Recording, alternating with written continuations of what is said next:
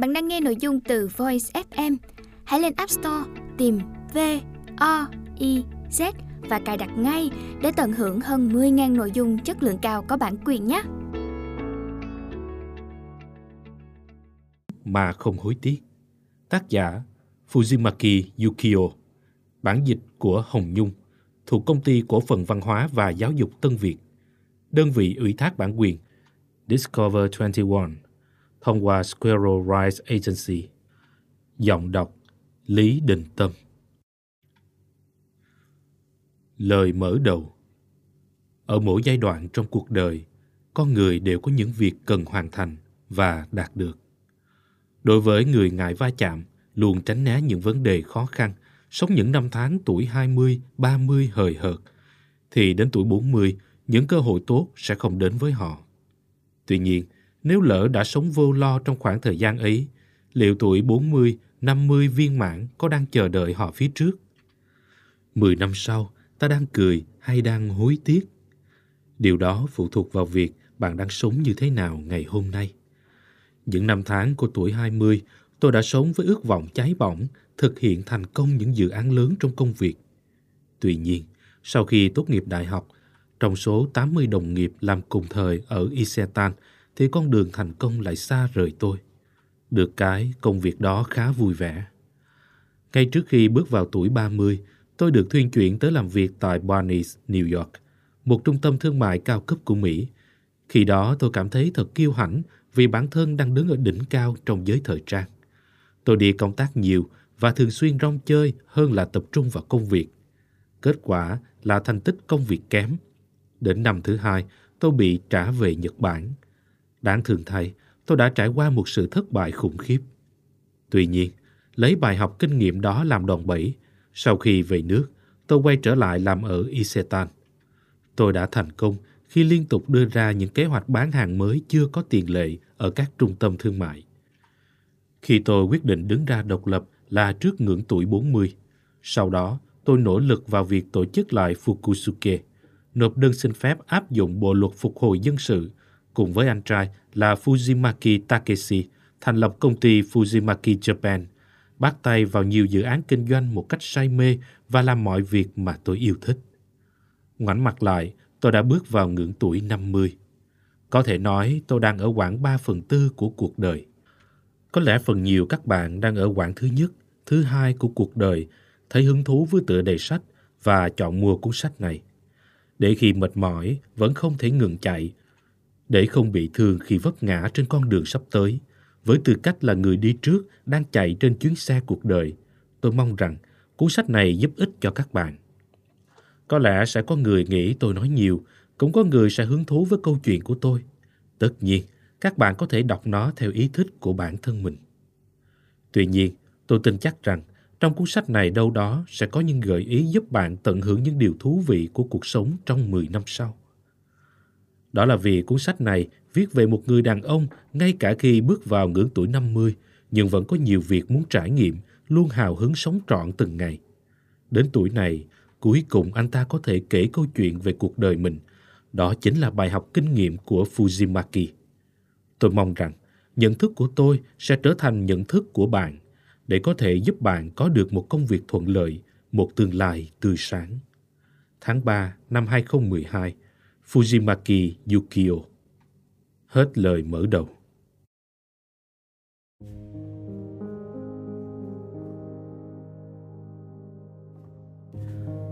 Bạn đang nghe sách nói tại Voice, chương 1, Công việc. 1. Để được yêu mến. Cấp trên hay khách hàng thì cũng là con người, nên nếu hỏi muốn làm việc với người dễ tính hay khó tính, trừ khi không phải là người quá xấu tính thì ai cũng muốn làm việc với người dễ tính. Dù bạn có năng lực đến mấy nhưng lại không được yêu mến thì công việc sẽ không đến với bạn. Nó sẽ đến với những người được đánh giá anh ta thật là một người đáng mến. Giả sử bạn có thành tích cũng như năng lực trong công việc nên rất được yêu mến. Vì thế, dù bạn có ít nhiều vấn đề trong tính cách, mọi người sẽ gọi đó là có cá tính. Tuy nhiên, nếu bạn là nhân viên mới hay vẫn chưa thuộc đội ngũ chiến lược trong công ty thì cái mà những người xung quanh đòi hỏi ở bạn lại không phải là cá tính mà họ cần ở bạn sự dễ bảo và tươi trẻ. Khi được hỏi thì trả lời to, rõ ràng. Khi nghe kể chuyện thì nhìn vào mắt đối phương, gật đầu và khen ngợi, hay quá. Ghi chép lại cẩn thận những điều nghe được. Những người có thể diễn được đến mức phóng đại như thế, không kể họ có thực lực hay không, cơ hội sẽ đến với họ. Trong giao dịch, khi nhận được danh thiếp của đối tác, ngay trong ngày hôm đó hãy gửi thư cảm ơn dù là ngắn cũng được. Trong thư, ngoài những lời cảm ơn, hãy bày tỏ cảm xúc của mình một cách chân thật. Điều quan trọng ở đây là bạn phải dùng ngôn từ của bản thân. Vì những đoạn văn mẫu cứng nhắc dùng trong thương mại sẽ không truyền tải đúng cảm xúc của bạn. Đừng quá chú trọng vào lời nói mà hãy truyền đạt một cách chân thành bằng những ngôn từ mộc mạc. Rất mong anh giúp đỡ tôi. Khi cấp trên hay đối tác mời bạn đi ăn uống thì đừng từ chối mà hãy tham gia. Đừng bỏ qua những cơ hội để bạn có thể tiếp xúc với nhiều kiểu người mở rộng và gắn kết các mối quan hệ. Hãy tham gia vào tất cả các buổi tụ tập làm cho mọi người biết đến mình nhiều hơn. Ở các bữa tiệc, dù bạn là người được mời, nhưng tôi mong bạn đừng quên tinh thần hiếu khách. Cũng có những người ăn uống ngấu nghiến mà không để ý xung quanh. Như vậy chỉ khiến người khác dần dần xa lánh mình. Chắc chắn là mọi người đang quan sát các hành động của bạn. Có một sự khác biệt rất lớn giữa những người được cho là người thật đáng mến khi họ đến bữa tiệc trước 30 phút, làm ấm ghế và rót bia cho tiền bối, và những người bị đánh giá là chẳng thèm lắng nghe, chỉ mãi ăn uống. Thật ra, điều này có ảnh hưởng rất lớn đến công việc của bạn về sau. Không kể là trong hay ngoài công ty, thì những người trong nhóm được việc luôn là những người được yêu mến. Nếu bạn không biết làm gì, thì đầu tiên hãy trả lời to, rõ ràng, biết nghe lời, tươi trẻ. Điều này rất đơn giản, nhưng đó chính là điều kiện cần có ở một người được trọng dụng. 2. Vứt bỏ sĩ diện đi, bạn sẽ là người chiến thắng. Khi gia nhập một đoàn thể mới, bạn hãy tạm quên học vấn và thành tích trước đó mà bạn đạt được. Lúc này, sĩ diện là một sự tồn tại vô cùng phức tạp. Tại nơi làm mới, bạn vẫn chưa là ai. Việc đánh giá năng lực của bạn cao hay thấp còn là chuyện sau này. Nên hãy vứt bỏ sĩ diện đi. Tôi tin chắc bạn có thể làm được mọi việc. Chắc hẳn bạn không nghĩ rằng bản thân sẽ toàn bị giao làm những việc vặt. Mình vào công ty này không phải để làm những việc như thế này. Tuy nhiên, khi kinh nghiệm công tác của bạn còn ít, thì sĩ diện đó chỉ làm vướng chân bạn. Có thể nói, yếu tố quyết định bạn có được công nhận với chỗ đứng, vị trí đó hay không phụ thuộc vào cách mà bạn vứt bỏ sĩ diện đó như thế nào. Tôi chẳng mong đợi gì vào anh đâu. Đó là câu nói mà tôi đã nghe không biết bao nhiêu lần từ tiền bối lúc tôi mới bước ra xã hội. Tất nhiên là tôi không cảm thấy dễ chịu gì rồi. Tuy nhiên bây giờ tôi mới hiểu ra những câu nói ấy là điều hiển nhiên. Nếu kỳ vọng vào những kẻ mới ra ngoài xã hội không biết trái phải gì thì đó mới là có vấn đề. Đầu tiên, bạn phải chấp nhận hiện thực rằng bạn chưa là ai cả. Thay vào đó, hãy suy nghĩ một cách tích cực. Vậy thì cái gì mình nên làm thử? Ví dụ về chào hỏi, nếu là người ở top trên thì ai cũng sẽ tích cực chào hỏi. Nhưng liệu bạn có thể chào hỏi mà không phân biệt trên dưới với những người như nhân viên giao hàng, nhân viên bảo vệ, bà bác ở nhà ăn công ty? Chắc hẳn đâu đó trong suy nghĩ của bạn sẽ tồn tại tư tưởng sĩ diện hảo mà không muốn chào hỏi với những người không giúp ích cho bản thân mình. Hoặc có lẽ bạn cũng không nghĩ phải làm những công việc mà nhân viên thời vụ phải làm, như là pha trà, dọn dẹp, photo tài liệu. Bạn cũng không nhất thiết phải thể hiện là mình rất miệt mài vì công việc, nhưng cũng nên có chút nhạy bén như pha trà cho tiền bối, lau chùi những nơi bị bẩn, thì bạn tuyệt đối sẽ không phải chịu thiệt thòi.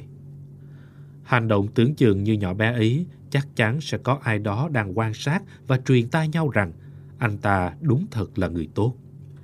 Người tạo lời đồn thổi anh ta là người tốt, không ai khác, chính là bản thân bạn.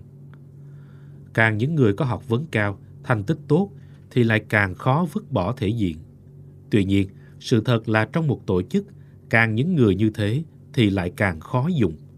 Việc tách bạch rõ ràng bản thân trước khi vào công ty là rất thông minh.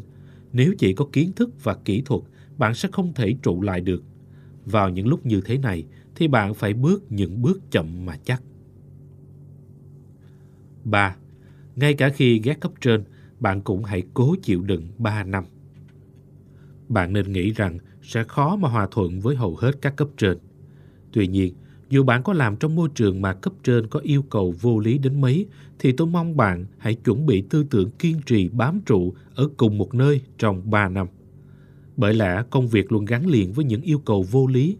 Trong tương lai, dù có chuyện gì xảy ra, thì bạn cũng hãy coi đó là thời gian rèn luyện để bản thân không bị nhục chí.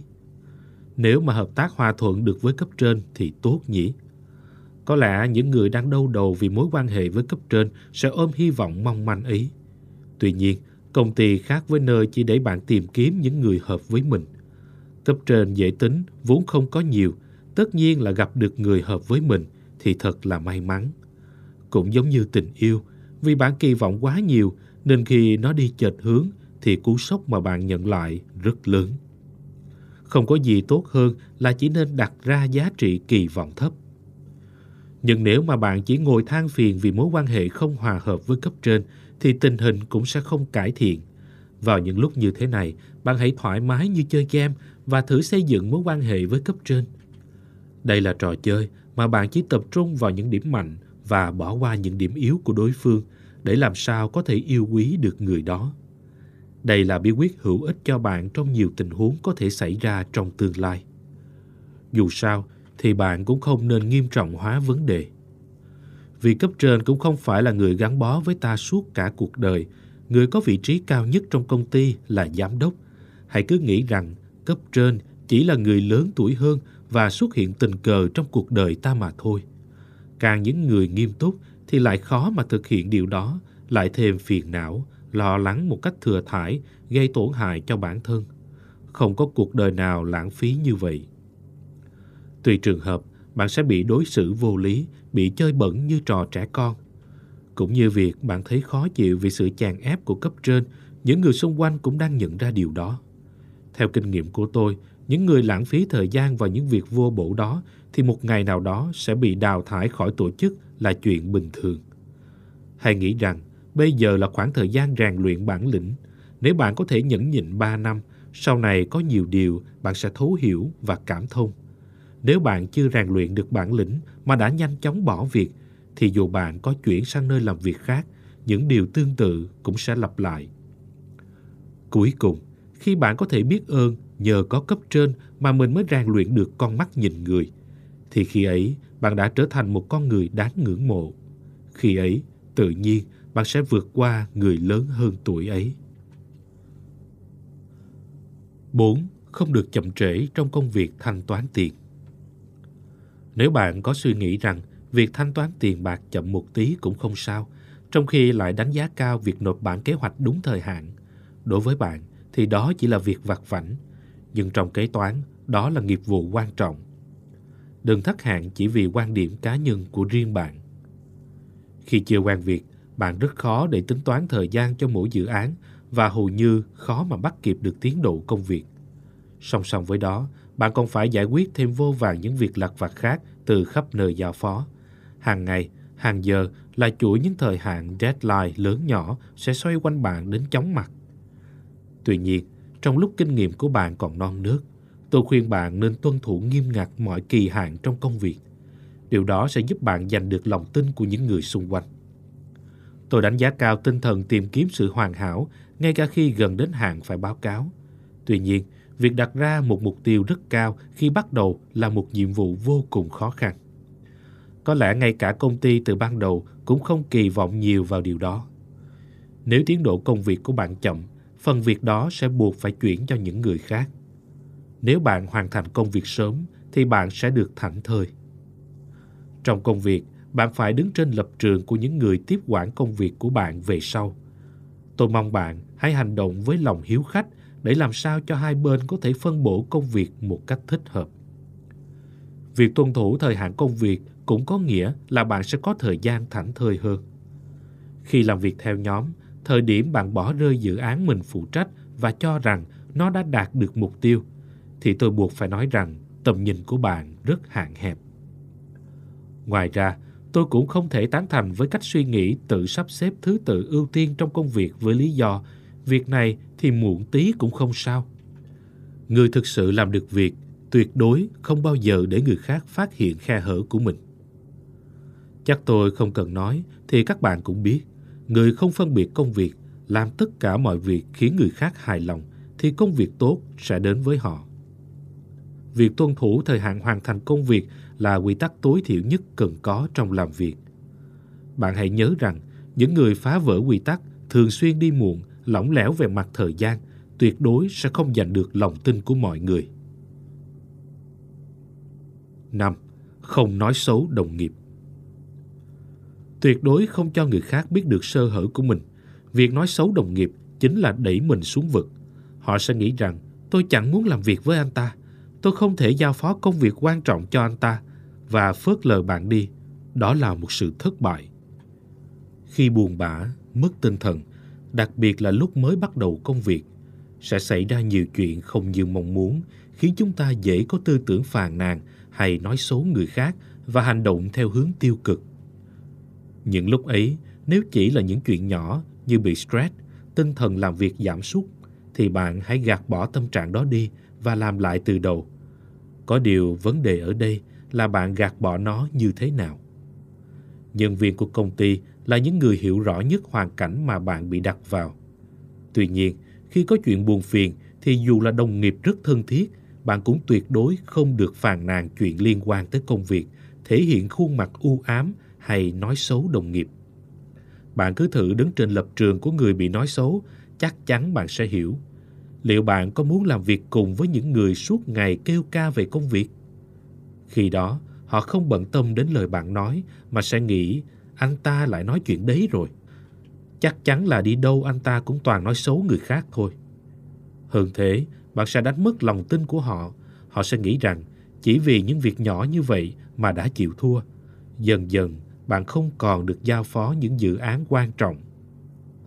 Bạn đừng dễ dàng tin tưởng những người trong công ty, đừng cho họ biết điểm yếu của mình. Những người vào công ty cùng thời gian với bạn ở một khía cạnh nào đó, tất cả đều là đối thủ.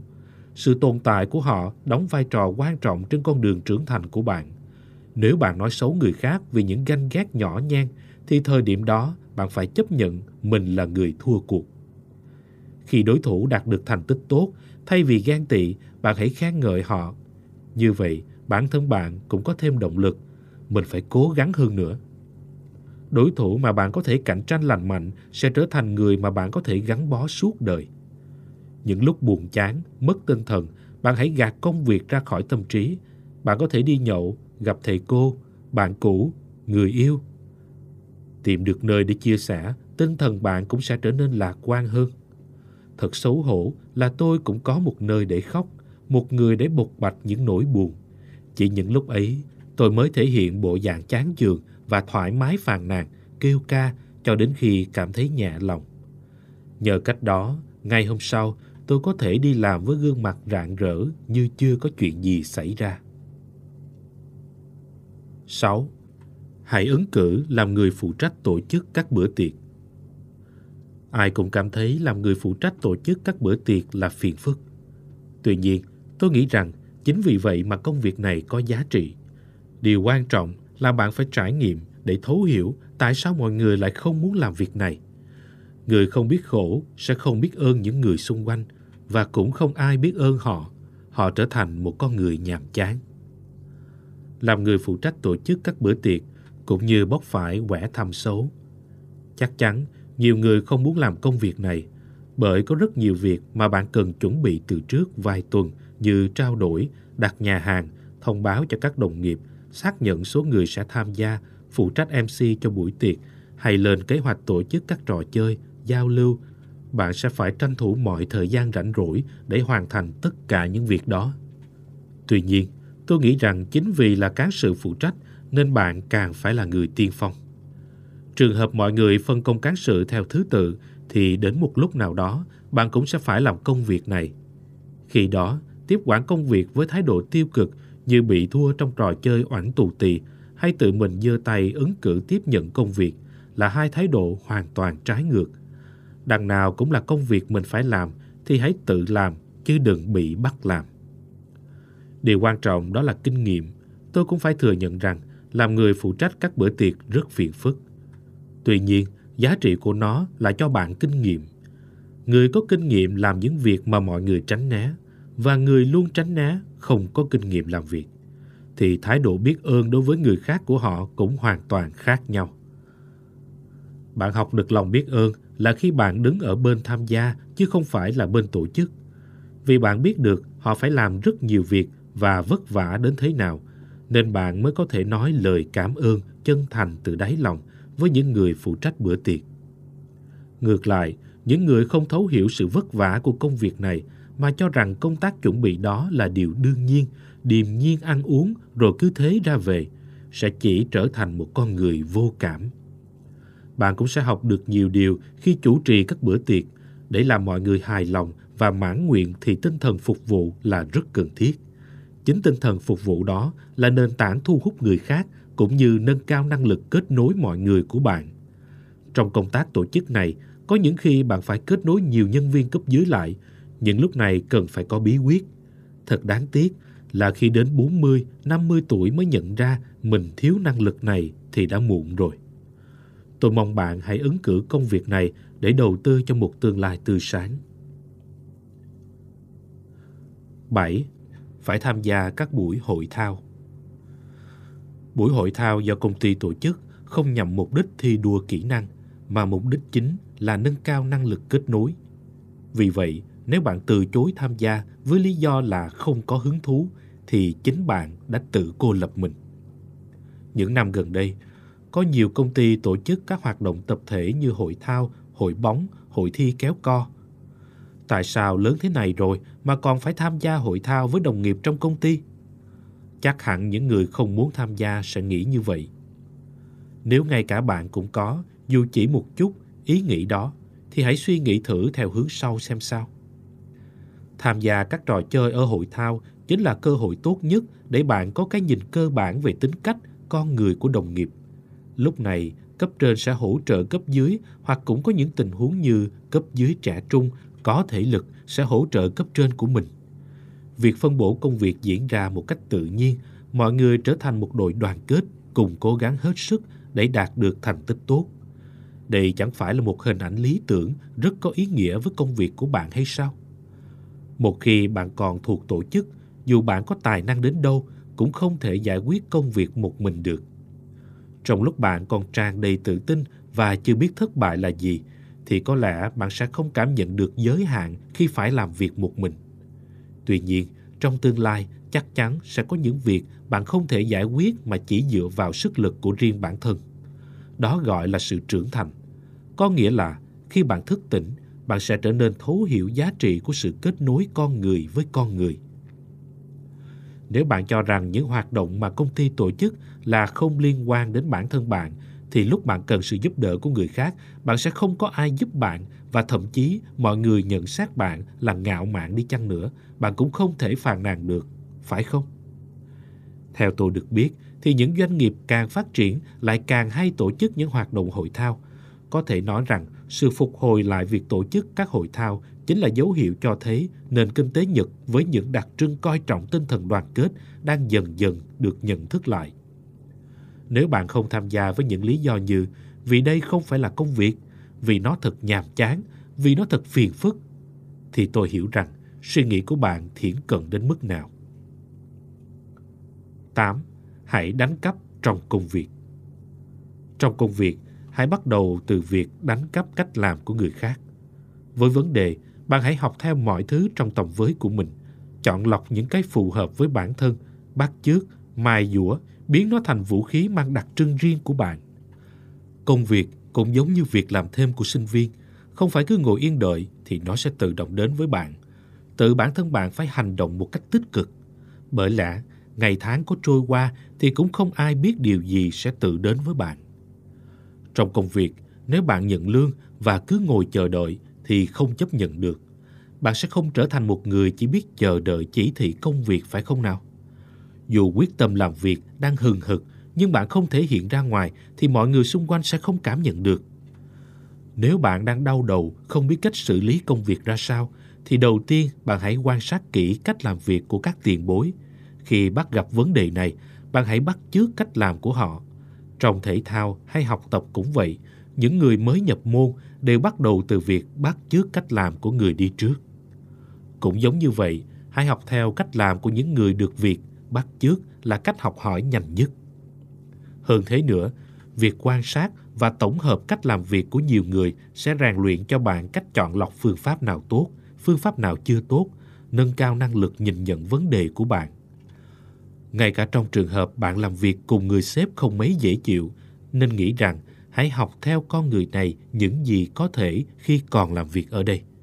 Thì không những áp lực sẽ giảm nhẹ mà công việc với người sếp phiền phức lại trở nên thoải mái hơn. Hãy học theo thật nhiều kỹ năng của người sếp khó chịu đó và vượt lên trên họ là được. Khi có những điều bạn không biết, hãy học cách biết nhờ giúp đỡ, làm sao để người khác chỉ bảo cho bạn cũng là một nghệ thuật. Hãy thử nâng cao tầm quan trọng của đối phương. Vấn đề này chắc chắn phải nhờ lời khuyên của tiền bối giỏi về lĩnh vực mới được.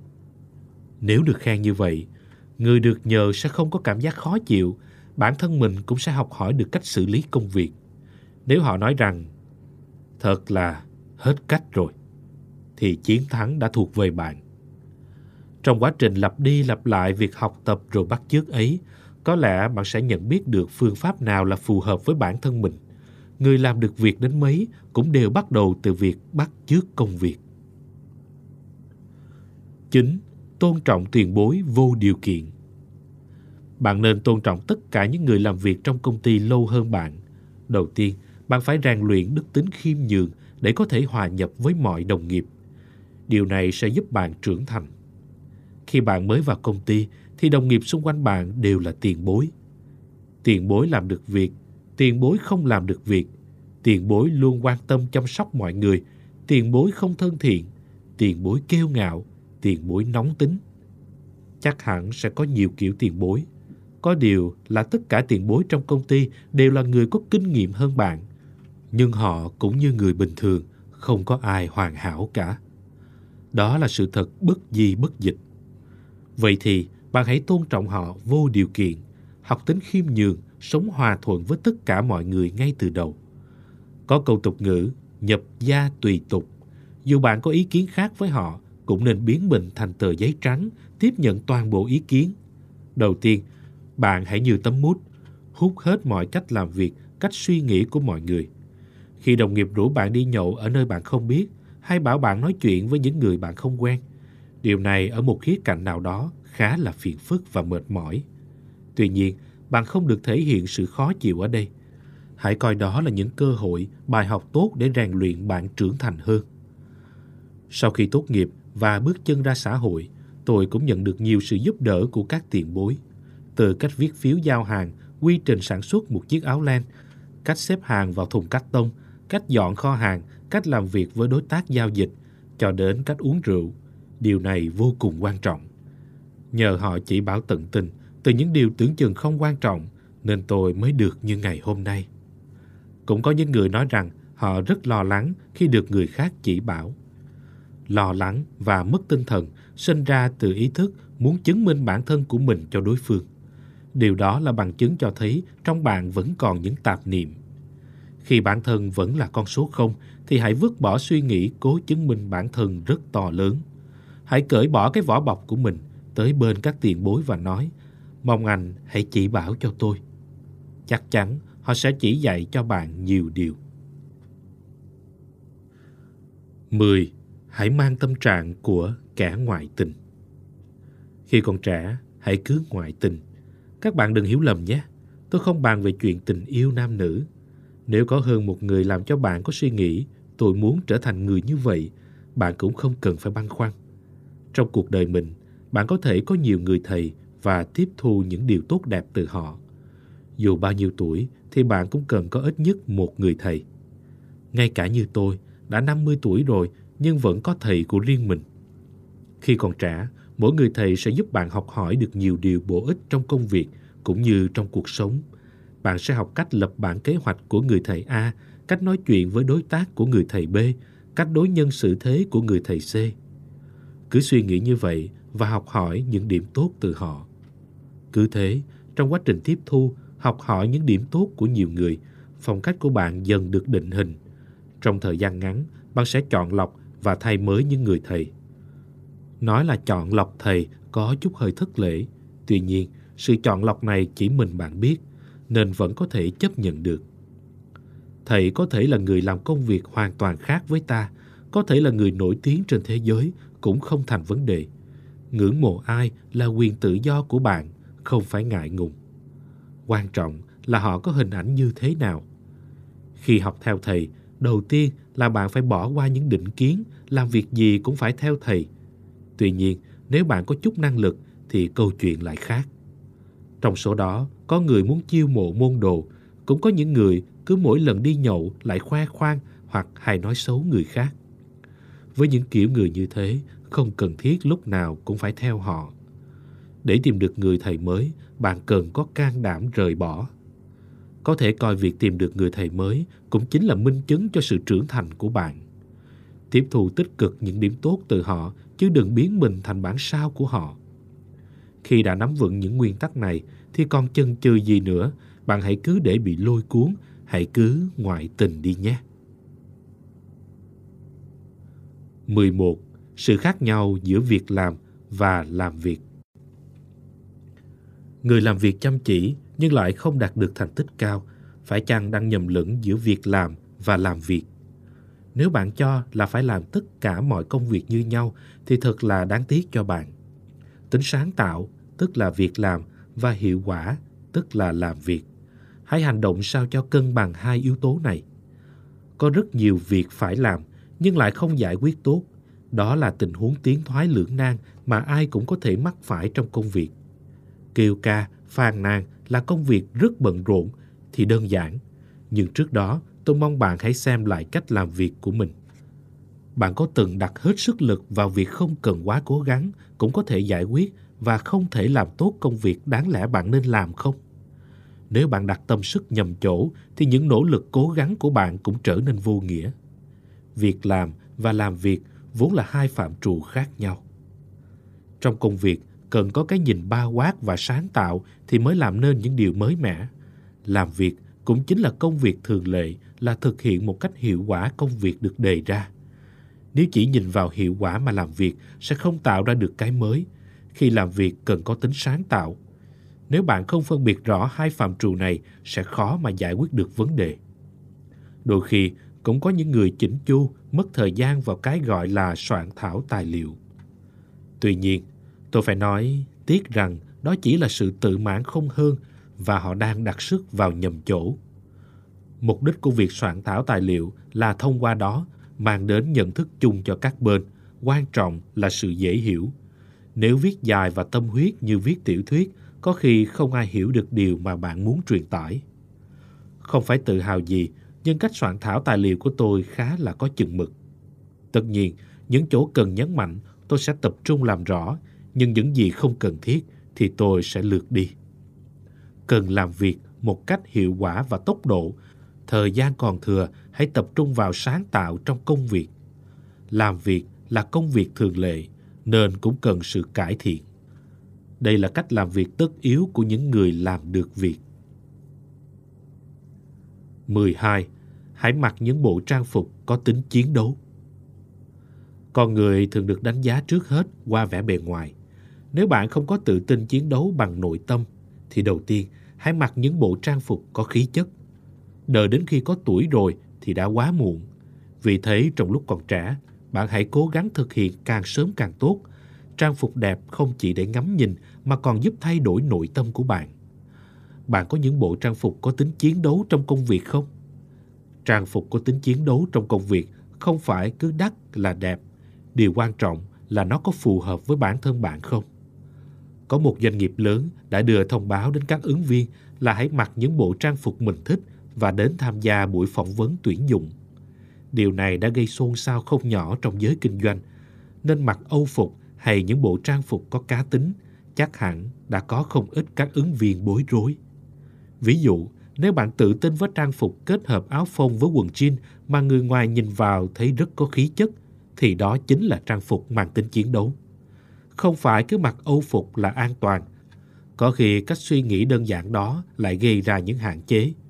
Ví dụ, bạn gặp những người mặc bộ âu phục, tay áo thì quá dài, vai áo thoải xuống. thế nào bạn cũng sẽ đánh giá người đó trông không được thông minh và mất hứng thú muốn làm việc cùng người đó. Hoặc là bạn sẽ vỡ mộng khi gặp những người đã có tuổi lại không ngần ngại mặc quần bó hay những bộ trang phục điệu đà không phù hợp với số đo bản thân mình. Mặc những bộ trang phục vừa vặn với số đo của bản thân cũng rất quan trọng. Về vấn đề thời trang, từ kinh nghiệm bản thân, tôi thường mua những đồ tôi yêu thích mà không quan tâm đến giá tiền. Ở đây tôi muốn nói với bạn rằng âu phục hay túi sách, giày dép cũng được. Khi bạn còn trẻ, hãy mặc những trang phục tốt nhất mà bạn thích. Đồ tốt không chỉ có sự khác biệt lớn về mặt kích cỡ, tính năng, bề ngoài, mà nó còn mang đến sự tự tin cho người dùng nó. Hơn nữa, người ngoài nhìn vào cũng sẽ đánh giá, anh ta nhìn được đó nhỉ. Bây giờ, nếu bạn chỉ có trong tay bộ âu phục rẻ tiền, tôi khuyên bạn dù có vất vả một chút, cũng hãy cố gắng mua và mặc những bộ trang phục tương đối tốt. Thay vào việc cứ mua nhiều những bộ trang phục rẻ tiền thì sử dụng những bộ trang phục tốt mà lâu dài có khi lại có hiệu quả kinh tế hơn. Một khi bạn có con mắt đánh giá đồ tốt, bạn sẽ có khả năng lựa chọn những đồ vừa rẻ vừa tốt. Con người thì ngoài tư duy, còn bị đánh giá qua vẻ bề ngoài. Tuyệt đối không được xem nhẹ tầm quan trọng của trang phục. Hết chương 1. Công việc